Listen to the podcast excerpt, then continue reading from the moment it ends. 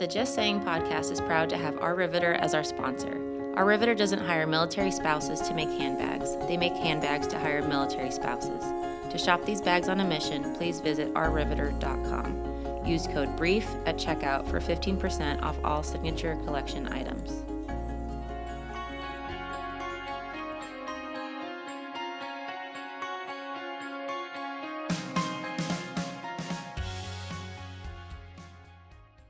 Welcome to the podcast Just Saying. My name is Joe McCormick. I'm your host. And in this episode, we're going to talk about feeling obligated to always be available anytime, anywhere people come calling. If you're new to the podcast, welcome. Really happy that you're here, that you found us. If you've been here before, welcome back.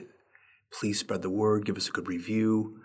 We are trying to help people, help you become more intentional communicators manage the noise, create clarity, be concise, stay on point. And as leaders, many of us struggle with all these things that are competing for our attention every day. And what inspired me to do this podcast, this episode, was a conversation I had recently with a military leader. It's a friend of mine, and he shared with me a frustration. We were talking about this new program called Quiet Works as we've launched this thing, it's based on the book Noise, and it's about instituting, designing the, the room for quiet in our day. So it's the time and the place to, to have to get quiet work done. And I was sharing this program with him and getting his feedback and input. And one of the things that he said to me really really struck a, a chord. In what he talked about was like how he went from one position of leadership to now he's uh, in a pretty senior leadership position, and he's got about 300 to 350 people under him, and in how he's constantly being um, interrupted. Like he's always on call. Every when he's in his office, he's like, I can't get any quiet work done in my office. People are coming constantly from the time he sits down to you know, the time he leaves, it's just like it's like a drive-through at Starbucks, you know, or McDonald's, whatever. It's just like it's just constant. he's like, I feel terrible because I, I feel obligated to to be available. Like I I don't know what to do. So in that moment, it was just a comment that he made, and I didn't want to to to go any deeper on that. But I I, I heard him, and I felt the same. I felt the same thing in my, my career. I, I remember a number of years ago, I worked with this for this agency, marketing agency, a big marketing agency called Ketchum in Chicago, and I was a senior vice president. I, I got promoted like him, so now I was running a practice, the corporate marketing practice there, and I was like the number two guy in the office, and I got a corner office and the whole thing, and I had a secretary, and and I'd never been in that kind of leadership position before, so I'm thrust into this position, and immediately I just thought, well, you have to have an open door policy. You don't want to close your door. What kind of a message am I sending my team if they've got a question or a concern or something they need, and my door's always closed?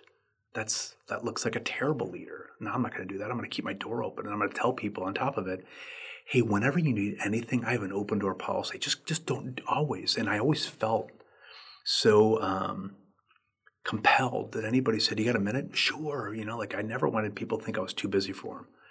And there's a part of that that's true. You want to, you don't want to make people, you don't put people off or be dismissive. But I, my default was always like, absolutely, come on in. Like, don't ever give people the impression that you're too busy for them because that's just, that could be, that could be, you know, a moment where they really need you when you're not available.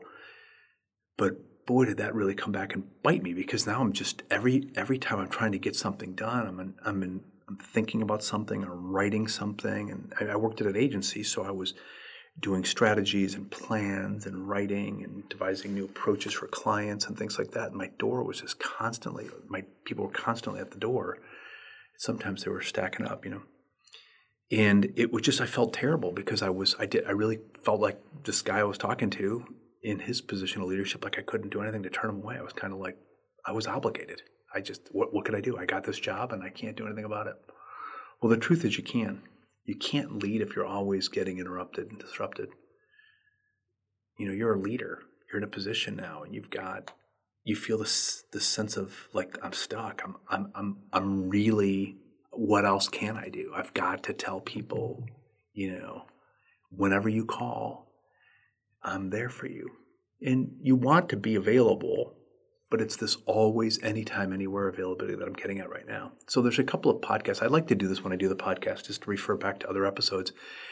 If you've listened to this before, one of the one of the things that you'll start to see is that past episodes link to each other. And I would love to have you go, you know, go onto the brieflab.com under resources and you'll be able to download some PDFs that have the season episodes. I think we're in season five right now, but you download those, it's a, it's it was designed. I started the podcast as like a curriculum.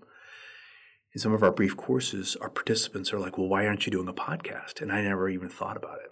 This was five years ago, and and they're like, "No, we need a podcast to sustain the things that you're teaching us in the course." So at that point, I started doing episodes. And like today's episode, I'm I'm always looking or listening, um, searching for topics that are that that are on people's minds that are struggling with. In this particular case, it's it's feeling this obligation to always be available. Um, the there's a pod there's a couple of podcasts that I'd like you to listen to or re-listen to. One is called The Illusion of Immediacy. It's, it's podcast episode number 80. And the illusion of immediacy essentially is to say people have this false belief that if I need you, you're going to be available. Like I'm like a smartphone. If I swipe, you will move you will respond. And it's an illusion, you know. You call somebody on the phone and you get voicemail and you get ticked off. You're like, they're, they should be waiting for my text, waiting for my call, have the door open. They're, this, the immediacy of my request is always going to be filled. It's an illusion. That's a uh, podcast number 80. The other one I think that would be very beneficial, and it's going to be in the body of what I talk about today, is, is saying no, not now. I'll talk more about it, but that's podcast episode number 137.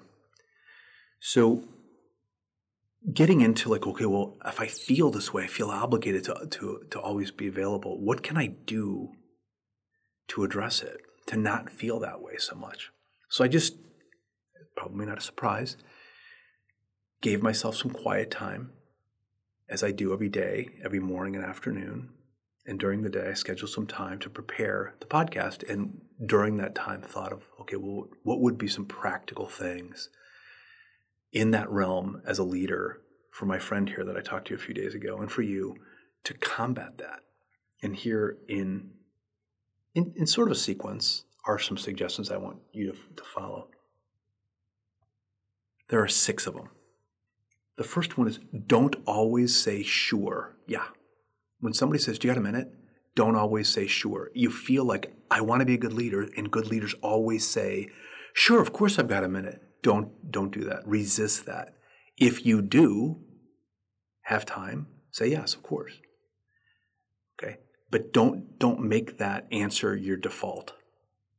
Okay? If you make it your default, you're training people to when they come calling, you will drop everything for them. And that's not how the world really works. Okay? That is feeding this illusion of immediacy. So that's number one. Number two is set a, set a schedule for yourself. You know, look at look at how you manage. If you use Outlook or whatever the scheduling thing you use, look at your schedule and see how you're blocking off your day. Do you have block hours where you're on? Do you have time that you're offline? People need to know when you're offline. In the absence of an emergency after 6 p.m. or wh- whatever, I'm not available. If it's an emergency, this is how you should reach me. So you should have office hours when I'm on and when I'm off. And then even within the business day, within your schedule, where are the blocks of time that you're that you're that you're not available. Okay, or when you are available. And in, in like in an academic setting, they talk about like having office hours okay, publishing those, I'm available in these times, and having a sense of what those are versus if you don't think about it at all and you don't schedule it, then basically what you're saying is from the time I walk into the office, eight o'clock until six o'clock or five or whatever your office hours are, I'm always available. That's not true. Okay, so so look at your schedule. See how that might be. Number three is find a place to escape. What this guy was telling me was he's in his office and people know where to find him. Well, if you want not to be interrupted, find another place to go where people can't find you. I mean, obviously, you have to tell some people where you're going to be if they really need to find you, like if there was an emergency or something. But if there's maybe there's a conference room or there's an office. I had a conversation with a friend of mine just yesterday, and he works in downtown Chicago. He's a general manager of a business, and and uh, you know he has you know I don't know, 25 or 30% occupancy of everybody's remote still, and they're starting to come back to work, but they're not at full occupancy. He's like, we got cubes everywhere. Find one of those and use them if you can. Okay? So find a place to escape. Um, and if you're working remotely, maybe just turn off the notifications. You say that you're offline. Number four, like I said earlier, say no, not now. Now, this is very effective because no can sound very definitive. Do you get a minute? No, I don't right now, but I will in an hour. So start negotiating or bartering when that time will will come back. It's giving it's exerting a control that I am available, I'm just not available now. So, no, not now is a beautiful saying. It's very powerful. This is a way of managing noise. When something tempts you or disrupts you or distracts you, you just say, no, not now. And that might be a person asking for your time. No, I don't have, I don't have time right now, but I will in 15 minutes. See how that sounds better for them and for you? You're exerting some control, some you're managing it, right? So you don't feel always obligated to be available. Number number five is ask them how long, how much time do they need? you know, one of, I did a podcast on the f- false assumptions when people have four false assumptions when you communicate. You can go look that one up if you want. And one of them is they assume that you know how much time, you know, they have. I'm sorry, you that you they assume that you have the time that they need, but they don't actually tell you how much time they need. So I walk up to your office and I, I go, "Do you got a minute?" We all know that that's not true. It's going to be a minute, and the person hasn't even thought this is actually going to take me ten minutes. So if they haven't thought about it, you need to ask them, how much time is this going to take? All right, I have five minutes. If it's going to be, uh, okay, re, is it really going to take five minutes? Okay, if it's five minutes, just hold them at five minutes. Okay, if it's going to take longer than that, schedule a meeting. Okay, so ask how long it's going to take. Get them to start thinking that way. They don't. Related to this, and this is number six, is ask them, did they prepare? it may sound rude and you don't meet you don't need to make it don't be rude when you say it but just ask them have you prepared what you're going to talk to me about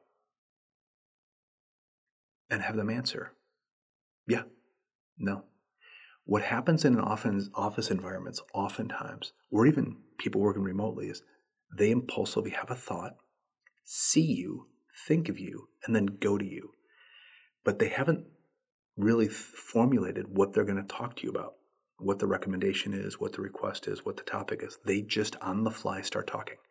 Well, at the Brief Lab, one of the things that we talk about to people is under preparing or taking that time to prepare is critical. You're going to your boss's office and you're standing in the door and you haven't thought about what you're going to talk about. That's not good. So if you're the boss and somebody says, hey, you got a minute? You're like, okay, how much time do you really need? Uh, really quick, have you prepared this?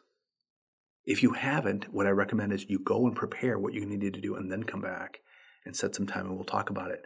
Why? Because if a person hasn't thought about what they're going to say and then they start talking, chances are it's going to be confusing.